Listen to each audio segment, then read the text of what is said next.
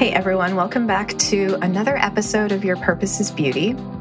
My name is Mercedes and I'm your host. I feel like I haven't been saying, I haven't been introducing myself in the beginning of these. My name is Mercedes and I'm your host for today.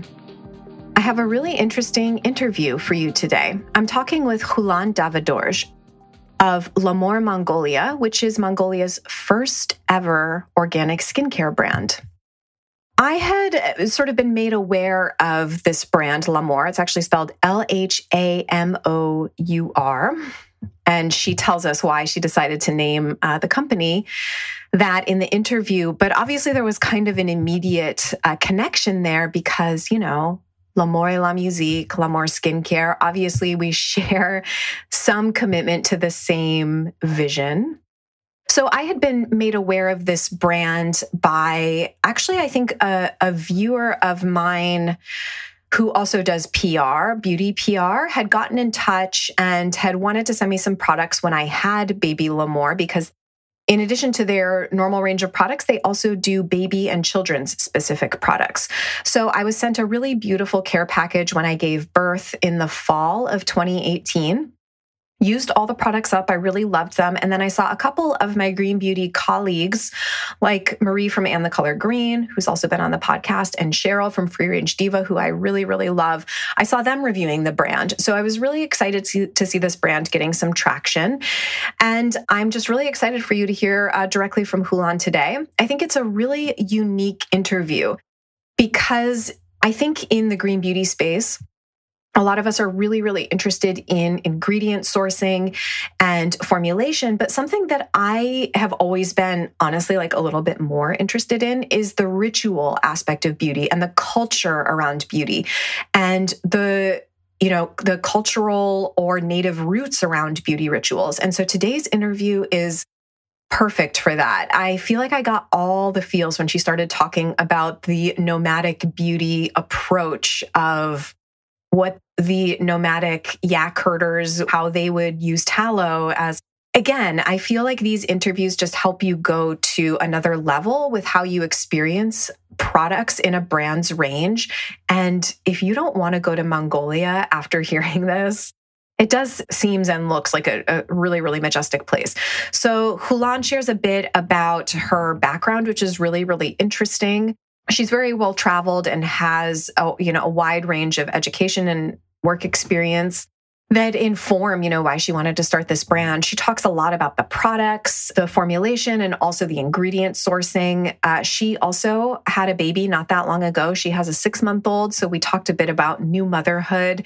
And then i wanted to hear from her about what it's like to be a female entrepreneur in mongolia where you know the climate for women owned and run businesses is, you know, not as, I guess, widely done or accepted as it, as it is here. And I thought it was really interesting because here in the States or in North America, almost all of the niche, indie, eco, luxury, alternative beauty brands are women owned and run businesses. So it's just an, a really interesting cultural dynamic. And I really hope you enjoy hearing from her as much as I enjoyed talking to her.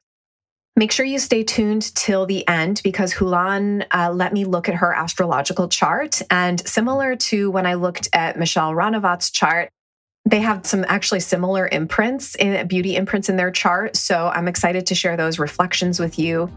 Let's take a quick break and we'll hear from Khulan. Aleavia is an exclusive prebiotic plant based skincare line designed to feed the beneficial microbes living on our skin. I've been trying the Orchid Body Cleanse, and it's great for people with sensitive body skin conditions like eczema and psoriasis, yet gentle enough for all skin types. Acadian sea kelp and dead sea salt work as a prebiotic, helping skin to restore and repair itself. Visit Aleavia.com and use the code LAMOUR15 for 15% off your order. That's L A M O U R 15 and save 15%.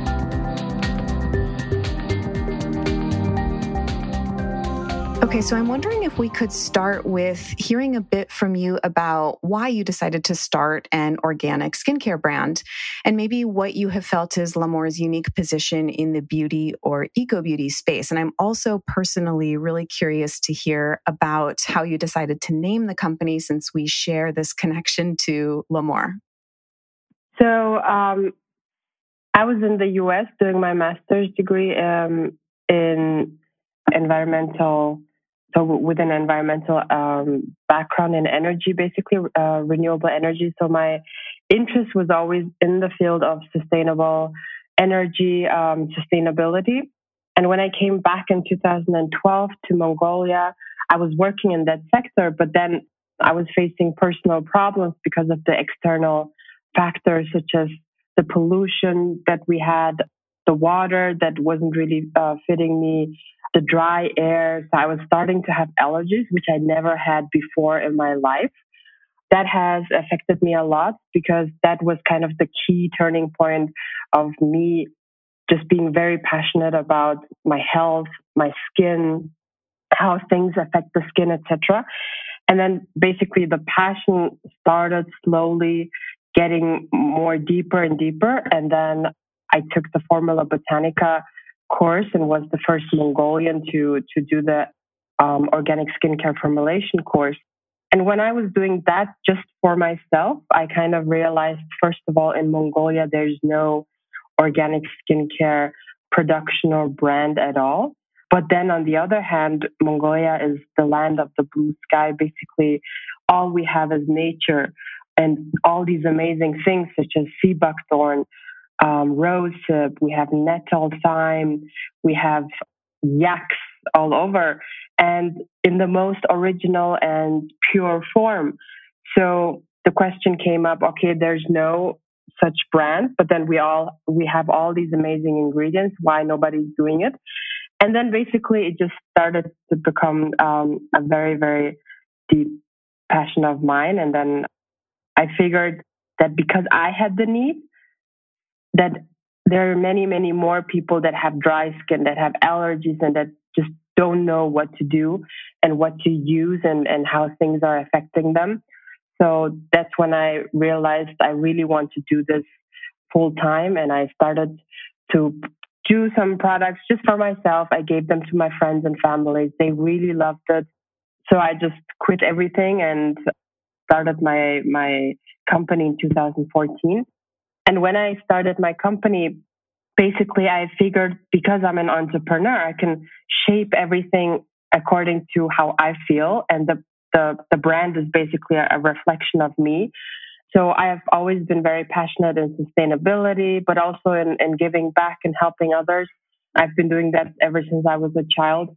So through the brand, slowly I realized that it was giving a lot of people not just inspiration and motivation that actually a young person can do something good and valuable for the whole country, but also that we are able to create change. So that's why I gave the name Lhamour with an H, because Lhamo, L H A M O, is the name of my niece. So that kind of uh, represents the fact that we are a social company and that we want to create something that leaves a positive impact for the next generation. So a long-term positive impact. And then um, Amour, obviously, for love. That's why I was so happy to that the podcast also had that kind of vision. Because our philosophy is we're not just a skincare brand, but we are basically a skincare brand rooted in love.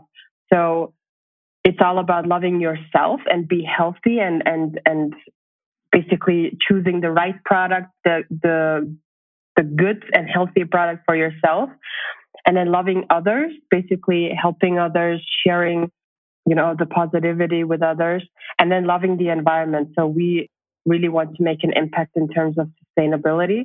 That's why, for example, our production is zero waste. Every raw material becomes an end product. Or, for example, we have a zero waste corner in our flagship store, which was ex- extended even to Thailand, meaning that the customer can be sustainable as well by buying products without packaging, for example. So our philosophy is really loving yourself, loving others, and loving the environment. And we really try to make an impact by being not just focused on you know the the product but really focusing on every single other aspect as, the, as well so being this holistic brand So you mentioned that your your struggles with allergies were what sort of motivated you to start wanting to to formulate your own skincare. So my next question is a bit about your own personal skincare philosophy and how that informs how you formulate products. So maybe you could just share a bit about how that perspective coming from someone that had allergies and I it sounds like you formulate for people primarily with sensitive skin but that your products can be widely used by everybody. So I was never really um, into makeup, etc. So I don't use foundation, makeup, or anything like that. My my personal skincare routine is more more minimalist. So I don't really use a lot. That's why within my formulation, I try to create products that are very universal and also that give you basically a lot of functions. So the first thing that I do when I formulate is looking at the function. What should that product be able to do to your skin? So for example, we have a lot of products that can be used in multiple ways. Like our body butter can be used as a face mask, etc. So that is always the key aspect of my formulation, the function, minimal and very, very universal. So I know that you also create some baby and children's care products. We are really, really big fans of your baby balm. So I'm wondering uh, where the inspiration for that came from, since I, I know you have six month old of your own and a niece, but I don't know if there's any other story behind why you wanted to create baby and children's care products. I think somewhere along like two years into my journey, we found that our products were not just tailored to uh, women per se, but then whole families were starting to use the product. So we got a lot of requests from the customer. So basically, the, the first two years, I used to make products that, from my point of view, were needed. So I was doing formulations really just thinking alone. But then two years into the, the, the journey, we started to get so many requests from our regular customers because they were saying, okay, I use your product literally from foot to uh, face. And now I need something for my child because I trust your product. So that is uh, why we started to slowly extend our product range, literally from women to children, men, and lifestyle, because really that's what our customers wanted from us.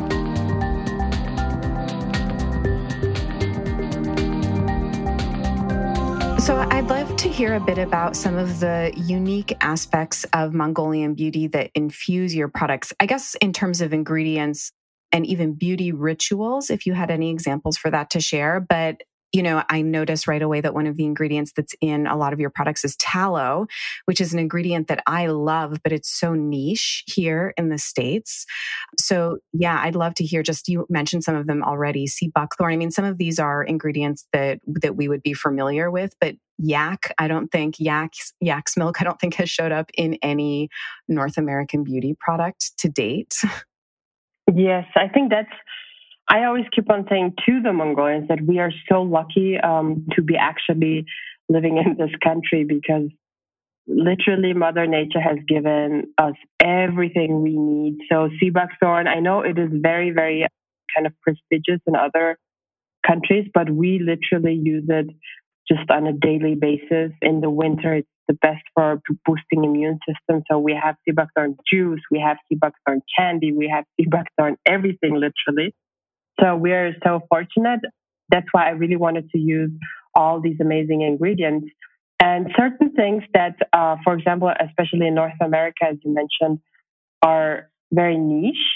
For us, it's the most kind of normal thing because, for example, the sheep's tail fat oil, that is something that um, has been widely used traditionally in Mongolia by the nomads because obviously nomads don't have skincare products. So what we use is we use everything that's original in the nature.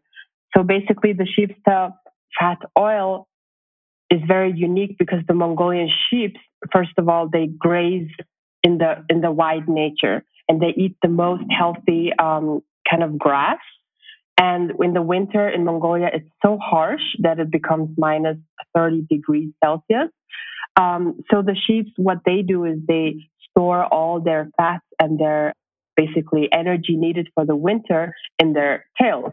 And then they have all this collagen, etc. So in Mongolia, the traditional um, skincare routine for the nomads, especially for babies and older people, was to use the sheep's fat oil because it's pure collagen.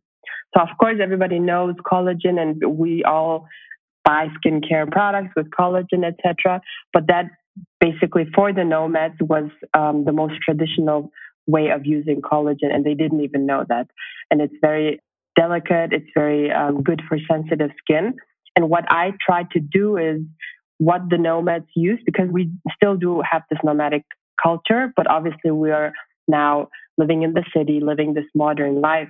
So what I try to do throughout our products is really take these traditional, basically amazing things that we have been doing for, for many, many years and then put it into the modern form. So using the tallow, um, the sheep's oil in the body butters, in the soap really makes the product much more unique, but also makes it so that people with sensitive skin can use. So we have a lot of traditions like that. For example, if people really um, don't quite understand animal fat, but are more into plant based in Mongolia, the women have amazing, thick, healthy hair. And also, what they used to do in the traditional way was to rinse their hair with tea, so with nettle tea, etc.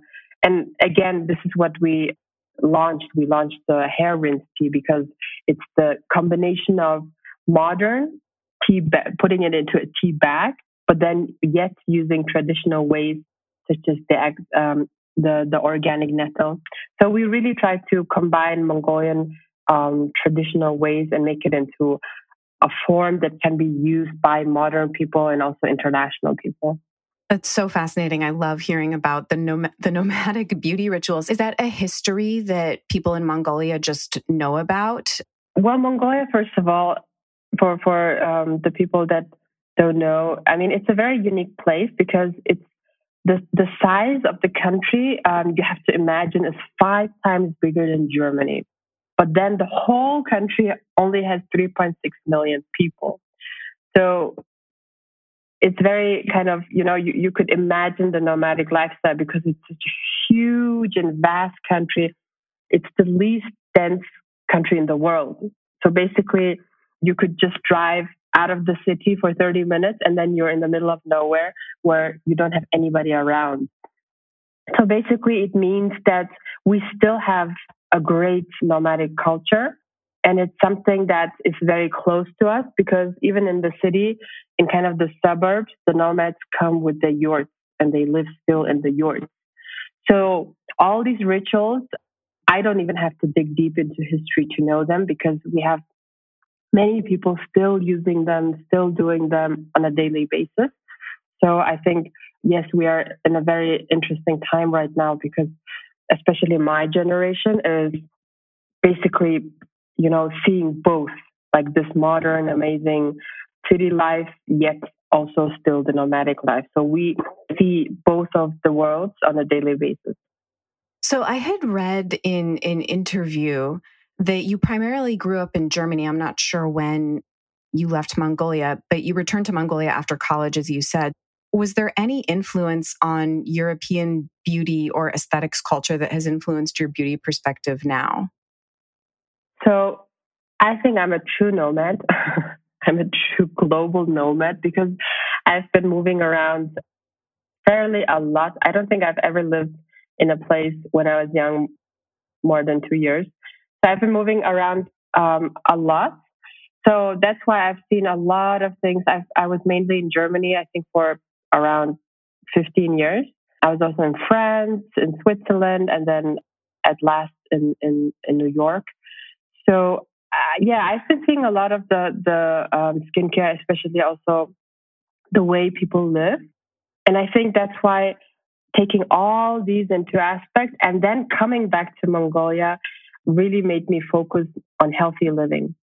So, on healthy products, healthy living, and how through the products you can also engage into healthy living and I, and I I know especially in Europe that everybody now is also into healthy living. When I was in Germany, of course there was a lot of also changes in terms of um, healthy living. So I think that was mo- mostly the effect on my brand, not just focusing on skincare.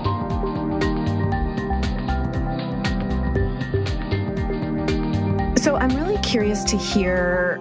I guess I'm going to kind of combine two questions because I would love to hear about your own. I mean, you you sort of already mentioned that your own skincare beauty routine is really quite minimal, but I'd love to hear about some of Lhamour's best selling products, maybe what some of your personal favorites are and how they kind of fit into a skincare or a body care routine.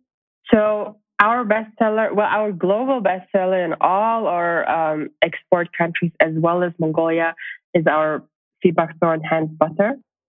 We've been getting so many requests about that, that hand butter. Um, and that is also my favorite. It's our whole family's favorite. It's, it's my husband's favorite. So yeah, that has been uh, quite our bestseller. But in terms of actual skincare routine, what I do is I really love the oil cleansing. And I think that has been something that has been very, very new to a lot of people's minds because obviously in the traditional form, you think of cleansing as, I don't know, you know, cleansing with water, cleansing with like a sudsy soap. Exactly. Or like with, um, with, you know, these alcohol based cleansers.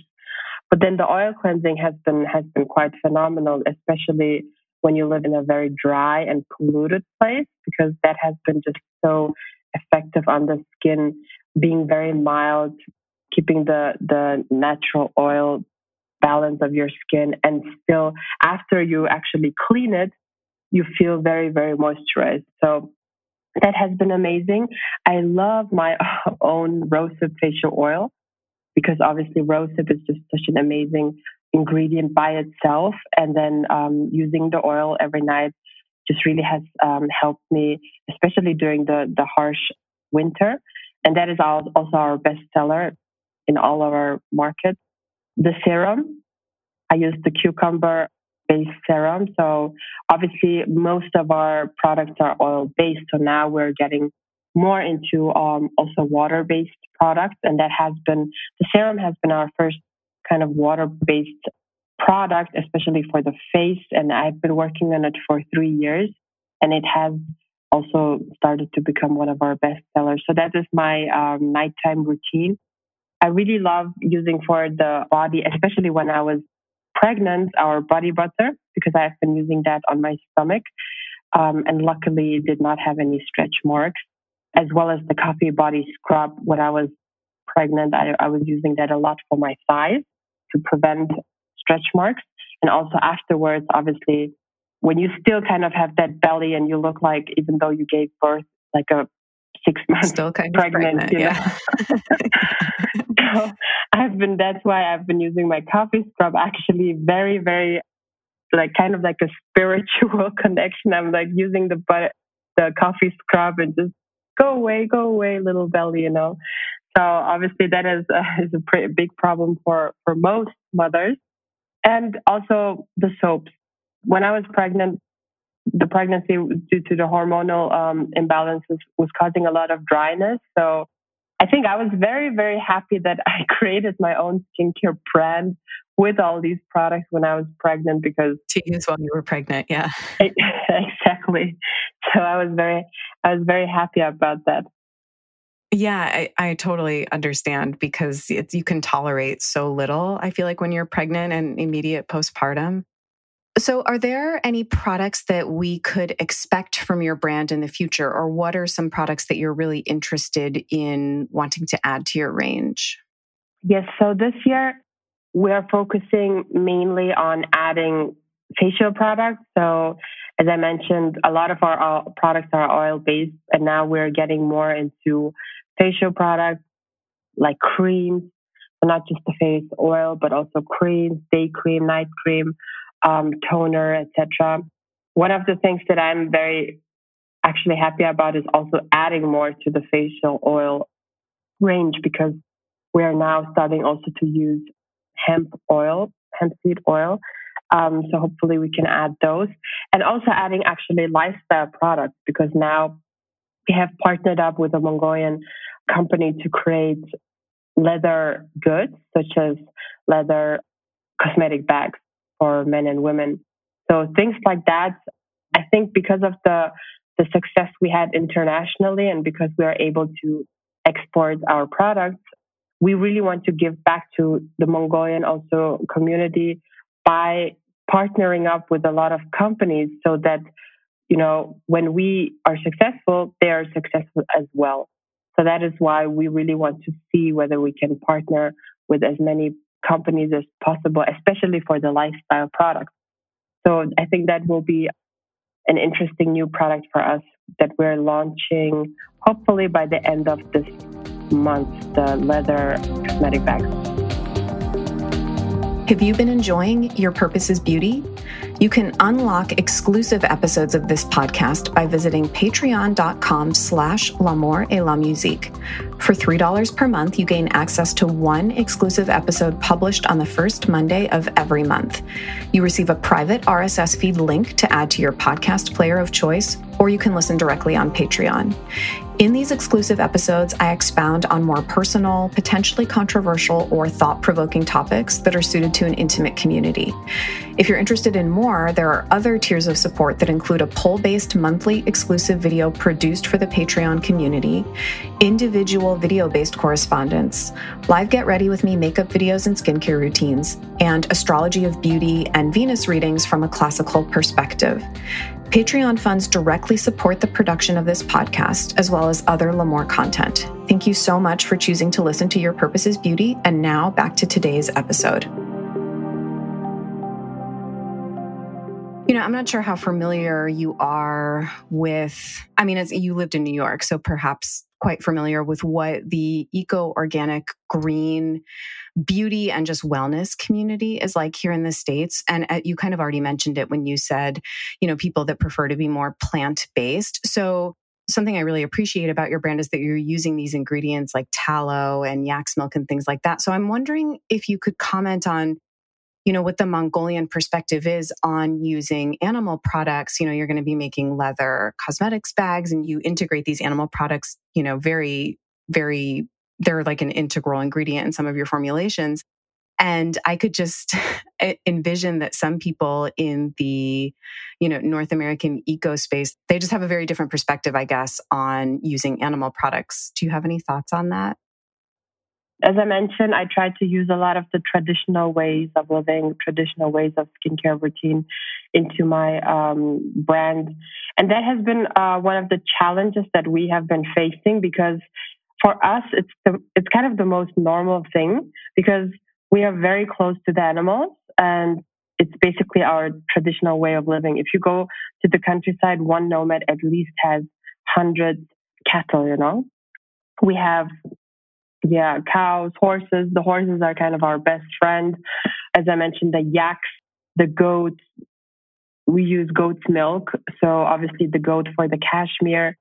And I think the world has turned a lot into anti animal because of the way of things are done in other countries. So the way the animals are treated, the way the animals are, the farms, you know. I once, I think, saw a farm in North America, the picture, and it was just crazy how they were all kind of lined up and tied and they couldn't even move, etc. So for us, that's kind of horrible. So I think that kind of thing. When I was in Germany, they had this beef, I think, virus or something like that because of the way they were putting like kind of like pesticide for plants. You know, they were using some hormones to make the beef bigger. So things like this have affected the customer a lot, which especially for Mongolians is just so far off because we don't use those kind of farms. We don't use those kind of ways to handle the animals. If you would ever come to Mongolia, you would see how close we are. So I think that has been a challenge for us because, as I mentioned, for us, it's the most traditional thing. It's the most obvious thing. But then, for example, a lot of people in, in, in the US, when they see our brands, they go, oh no, there's tallow, poor animal, you know? Oh, see, I I automatically liked it and appreciated it, but uh, I I totally understand. I do think that that's more the dominant perspective here is to be just anti-animal products. Yeah. Exactly. And I really think it's because of those horrible stories actually in the farms in other countries. So yes, that has been a challenge for us that I obviously need to overcome. That's why we created a lot of plant-based products such as the facial oils, the body oils, etc. Because of course we really respect the customers, and if it's a international kind of trend to go against animal fat, then we really totally appreciate that. But also, I really want to take the opportunity to say that it's really different cultures, and a lot of those those ways that have been creating the fear has been done actually in the developed countries. So, especially in Europe and other places. So that's why not every country is the same. Not every way of handling is the same. Especially in Mongolia, we're just so close to the animals that when I started to use goat's milk, the no, because we source it directly from the nomads. So the nomads were so happy that they could use the milk because nobody was using the milk.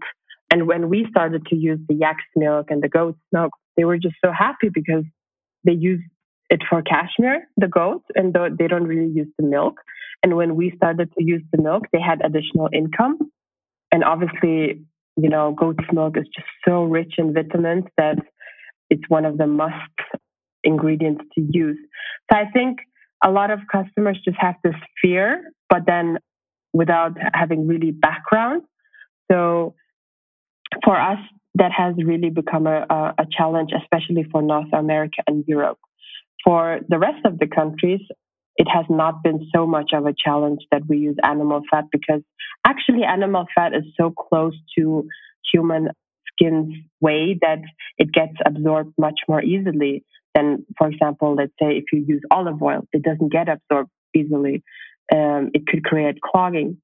So it is actually a very good ingredient, but because of this fear that has been created because of farms and bad ways of uh, of treating the animals, it has become a challenge for us. So now we are really thinking of increasing our plant-based product range, just to kind of accommodate the international market. But I want to tell people that animal fat is not a bad thing, especially in Mongolia, because we are very respectful towards the animals and, and they're kind of our daily life, you know? It's just the most normal thing. And if you would ever see Mongolia and if you would ever come in and be a little bit with the nomads, I think you would understand.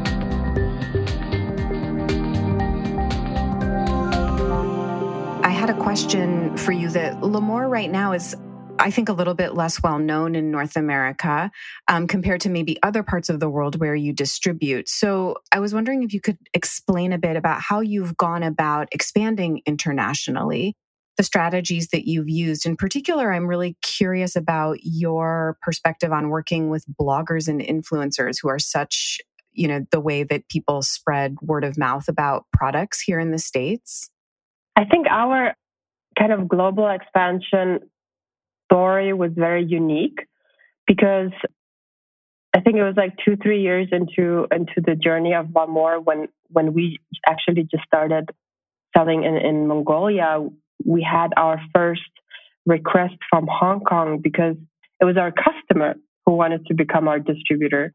She was using the baby, it was actually the baby balm because she was using it for her child who was having eczema.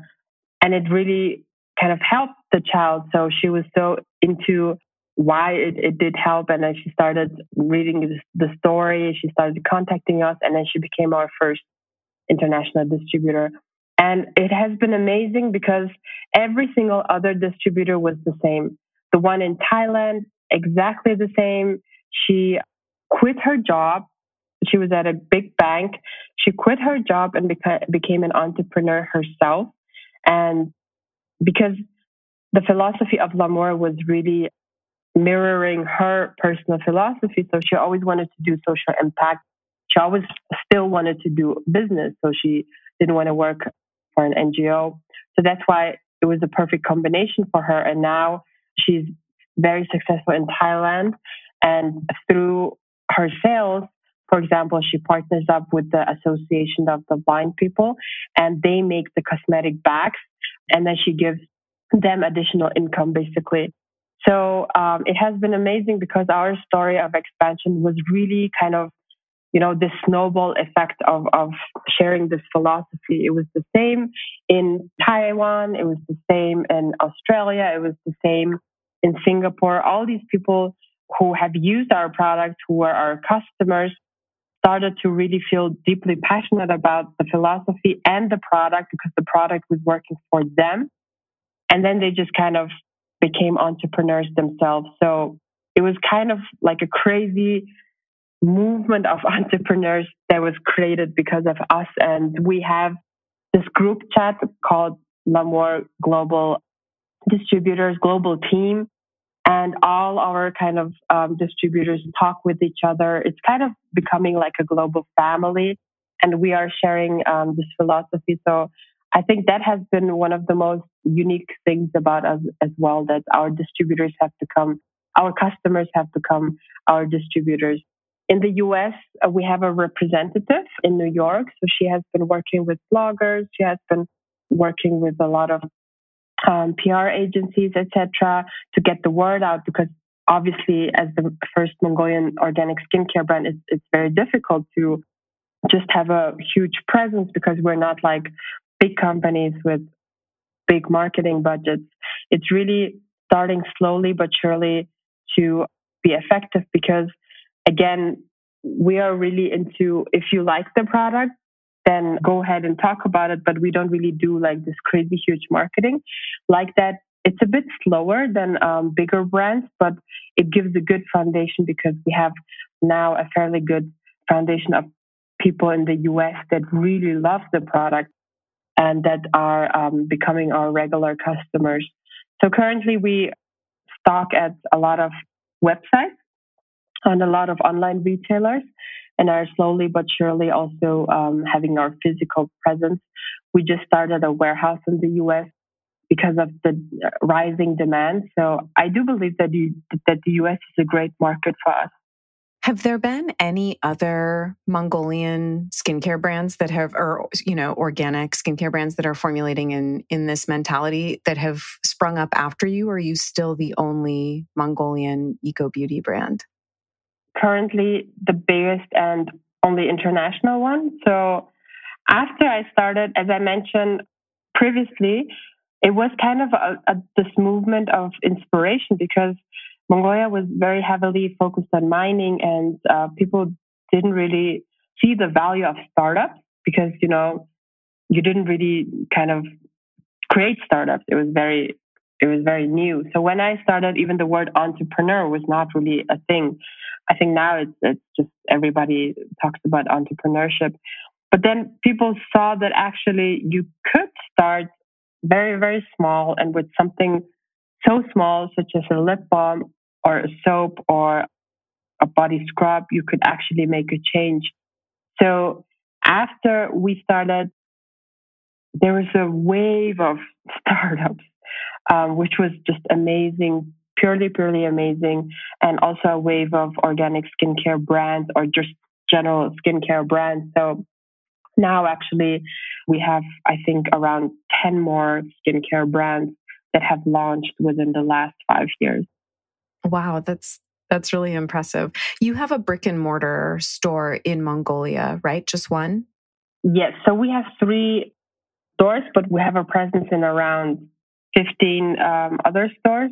But we do have our flagship store. Um, that is our, our main concentration. Yeah, it's our biggest store.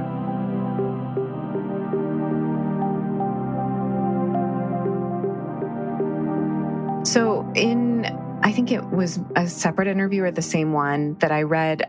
I listened to you describe how in Mongolia it's still actually really quite rare for a woman to own and run her own business. So I was thinking about it because here in the States, the vast majority of independent beauty companies that make up the eco and organic niche here are run by women. And in fact, that's one of the main I mean, not really like selling points, but it's definitely, a, I would say, a point of pride for Eco Beauty uh, here in the States and in North America in general that they are biz- small businesses run, small or, you know, large businesses that are run by women. So, do you think that the business climate may or may not be changing in Mongolia, or have you observed women owned beauty businesses growing or expanding? As I mentioned when I started, even the word entrepreneur was not really used. But then in the last five years, I think that's the also that's the amazing thing to be living in Mongolia because you can really not just see change because it's such a fast growing um, country. And because the population is mainly young we have almost 60% that is mainly young. So you know younger than 20 years old. So that's why i think the, the change is happening. And especially in the last five years as I mentioned, um, the startup scene has changed so much. We saw a huge way of young people creating startups, creating amazing um, impact. Well, I was obviously literally in that wave, so um, it has been so interesting, and especially young women because I don't know. I think I've given like thousands of lectures and and and we have created women entrepreneurship. Um, there was an event for 300 women to create their own job. We have created women in business event, um, which was the first of its kind, where we um, gathered 450 women who are already in business to really help them network, to really help them, you know, um, share experiences, share challenges, etc.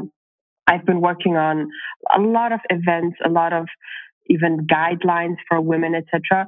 So yeah, the last five years I think have been amazing in terms of female entrepreneurs and and just kind of women empowerment because even though Mongolia is really one of the most open and kind of democratic and yeah places where you as a woman can do everything, it's still the perception that as a woman, you kind of have a small business, and then the the larger it gets, if you look at the top hundred companies in Mongolia, and I think that's just the case in every other country as well.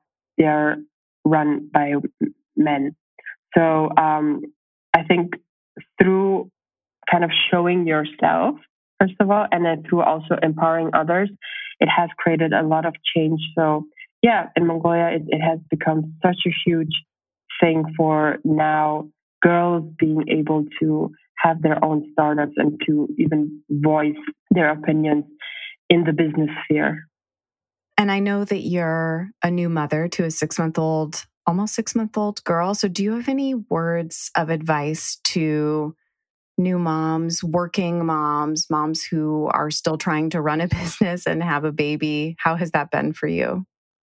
Yes, I think so. I always say I already had one baby because I always see my brand as my first baby. That's your baby. Exactly, because um, you nurture it, you know, it's just 24 7 work. It's, it's literally like a baby. So I was fairly, I think, lucky in terms of timing. I wasn't not lucky because I kind of created it myself that um, I had my baby when my business was five years old. So when I was pregnant, I think one of the most important things that I mentioned uh, that I managed to do for myself is obviously you're you're pregnant nine months. That's the case for every single woman. So I think using that time really to create a good foundation for your business that um, when you are giving birth or even in the last two months, I wasn't able to really go to the office because it was just I was um, you know pregnant in the summer and the heat was just driving me nuts and this huge belly. So what I managed to do was within the first, let's say seven months, I really prepared my team because now we have a team of 50 people. I really prepared my team. And I think that was the, the best thing I could do for myself because I prepared my team to kind of be empowered, first of all, to do things without me. Because at one point when I started off, it was just me. I was doing the marketing, I was doing the production, I was doing the office, I was doing everything, the sales. And if I didn't go to work, the business kind of just stopped. And that was kind of the tipping point for myself when I understood that, you know, when you start off, it's just about you. But then when you kind of get bigger, it's about the team. And then when you really want your business to be sustainable, it's all about company culture. So really, when I was pregnant, I was um, trying to create a company culture. I was trying to create, you know, all these trainings for my team members so that they can handle things without me. And I think that was the best thing I could do for myself because obviously the last month of pregnancy, the first three months, you know, after you have your child, it's just such a crazy life where you cannot focus on everything else, you know, and put your concentration somewhere else because all you kind of think of is your baby. You have all these hormonal imbalances, you have all these physical changes. So I think using that time when you're pregnant to really prepare yourself for everything afterwards is a good thing to do because you have that time. You you really have that time, and I think that was the best thing for myself because I didn't go to work for the first four months. I was just doing everything from home, doing everything online, and I had that prepared beforehand. So everybody who becomes pregnant, if you run your business, I think really, really use that time when your baby is still in your belly and you can do those things to prepare wisely for your baby. So yeah, I think that was one of the, the good things that I've done for myself. And don't rush it. I mean, business is important. It's, it's your life. Uh, as an entrepreneur, it's, it's your life. It's your baby. But don't like kind of over, you know, overthink it or don't kind of pressure yourself because business, if it's a good business, if you have regular customers, it will somehow manage to grow. But then obviously having a baby is something so much more different. So I think don't really stress yourself. I, I think a lot of mothers put pressures on themselves because they they want to be perfect. They want to, you know, handle everything. But really, really don't pressure yourself and use the time while you're pregnant to um, prepare everything, especially with the business, to talk to your team, to make sure they understand as well what's happening um, and how you feel. Because I think a lot of the times, like that's with me, obviously as the director, as the CEO, as the, the boss, you know, you always want to be very perfect. You have no kind of weaknesses. You never get sick and you're always just, you know, the one that handles everything. But especially during this very sensitive time of pregnancy and birth and motherhood, I think it's very um, important to openly just talk to your team, and I'm sure they would understand. Yes, I think that that will be very encouraging words to new moms and women entrepreneurs who are thinking about or have kids. Where's the best place for people in the US to purchase your products? So currently we are mainly online. So we have a lot of retailers that are doing their online uh, businesses. So we have this place called safeandchic.com, liliesbathcurry.com, um, etc. So currently it's mostly online. This year, hopefully we can increase our presence physically. Okay, great. I just wanted to make sure that people will have a way to find your products. Is there anything else that you want to add?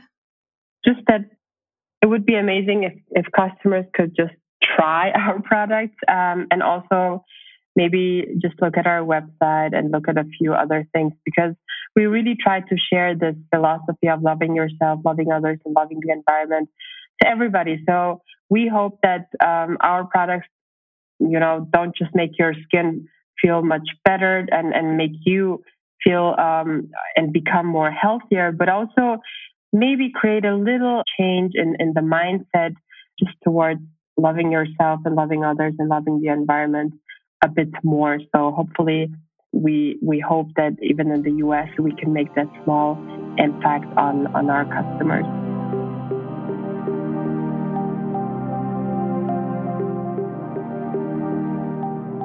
All right, I'm back to close out today's interview with some astrological reflections on Khulan's chart. I just want to point out that she was born on Valentine's Day, February 14th, which I think is really, really interesting that she has this thread of love, l'amour, going through her life and her chart. As we know, I'm a big fan of Valentine's Day. So I was really excited to see that. taking a look at anyone's chart when i'm interested in in seeing how beauty is manifesting in their life either career or what have you i want to look at venus right? Venus is the planet most quintessentially associated with beauty love harmony peace all of these kind of venusian things sensuality pleasure so Khulan has Venus in the sixth house in Capricorn. So I kind of give this little spiel, I guess, every time I read someone's chart on the air. But I practice Hellenistic astrology. I won't get into what all of that means here, but I use whole sign houses. And then I also apply this language of what's called essential dignities to understanding a placement. So we're looking at Venus in the sixth house in Capricorn. So, Venus in Capricorn, Capricorn is ruled by the planet Saturn. So we'll also need to kind of take a look at where her what her Saturn is doing, but kind of most directly, Venus in Capricorn is pretty comfortable in this feminine earth sign. In general, she's not in her rulership in Taurus or Libra, but she's kind of neutral in Capricorn. So I'm kind of trying to assess what the condition of Venus is in Khulan's chart. So, in general, Venus enjoys the earth signs except for Virgo. Capricorn really quite quite happy there. But because it's a Saturn ruled sign, Venus is going to take on the flavor of some Saturnian qualities like discipline, hard work, attention to detail, and patience most iconically, people that have Venus in Capricorn could have a tendency to be like a master craftsman or craftswoman, someone that's transforming like a raw earthy material into a refined craft or trade. But this is something that requires a lot of hard work and dedication.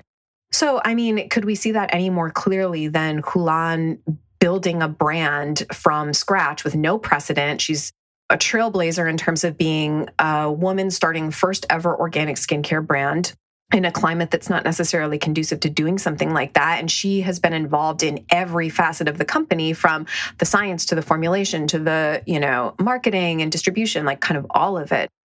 And she's transforming these raw materials of her native country, Mongolia, to create something that's of unique and beautiful quality. So that to me, that's a very, very direct, direct reflection of Venus in Capricorn. The fact that it's in the sixth house, I also thought was really interesting. The sixth house means a lot of things, but in, I think, particularly in medical astrology, but also just in natal astrology, it's the house of daily habits, daily work. So this could also be daily health habits, you know, self care, how you take care of yourself, the things that you're doing every day. And it is a house of health too. So to me, that's kind of the connection there. The beauty brand being something that you do uh, to your body every day. It's a very embodied type of thing.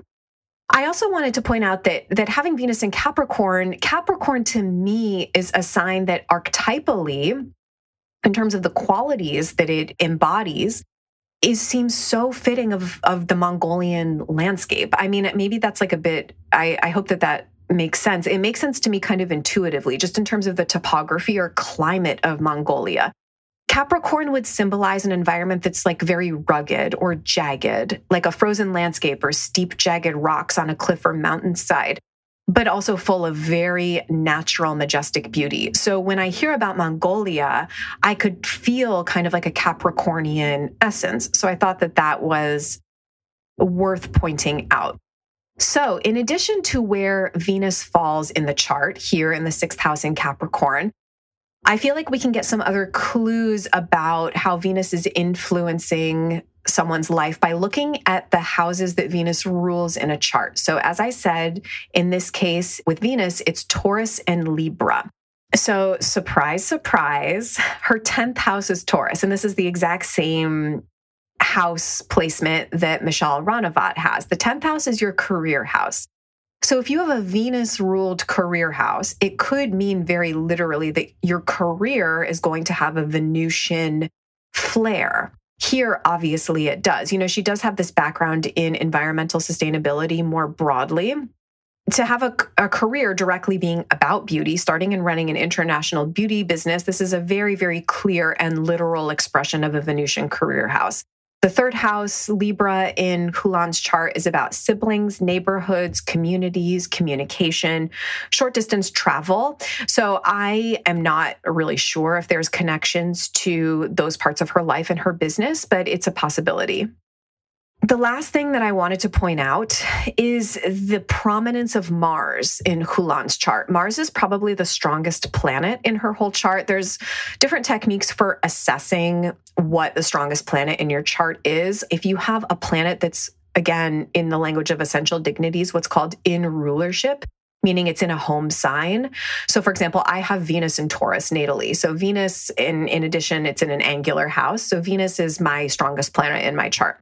In Khulan's chart, she has Mars in Aries in the ninth house. So Mars is in rulership when it's in Aries and when it's in Scorpio. So this gives it a, a, lot of strength. And basically, it just means that the planet, it can basically be the highest expression of its qualities rather than like a negative polarity expression. So the positive polarity expression of Mars would be courage, bravery, will, strength, ambition, and the ability to get things done. When it's in the ninth house, I thought this was interesting. This is the house of foreign travel, among other things like institutions of higher education, law and, and legal issues, also esoterica and mysticism. But I can really see her life focus on travel and different cultures and education as coming through the ninth house.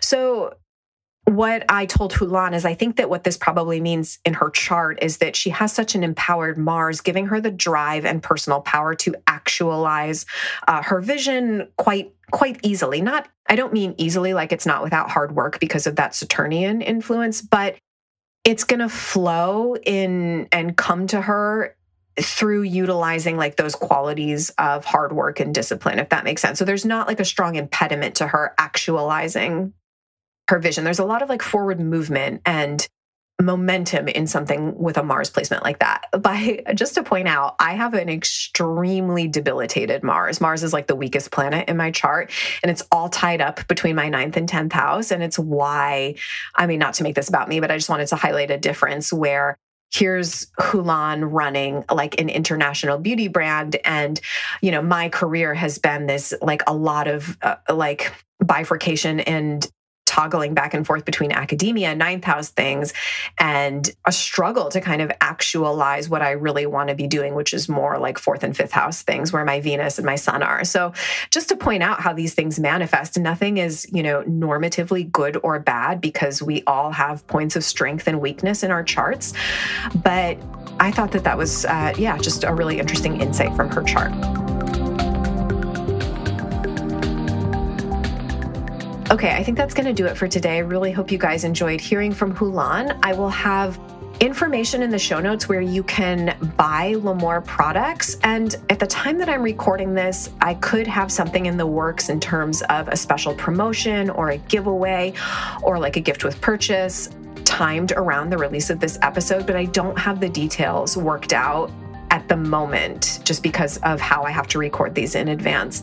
But if something comes to light with that, the best way to find out about it would probably be on Instagram or in the show notes. So I will have links again to where you can uh, purchase these products and any other anything else you need to know, how to follow Lhamour on social platforms. And let me know what you think of all of this. Thank you guys so much for listening, and I'll look forward to seeing you next week. Bye.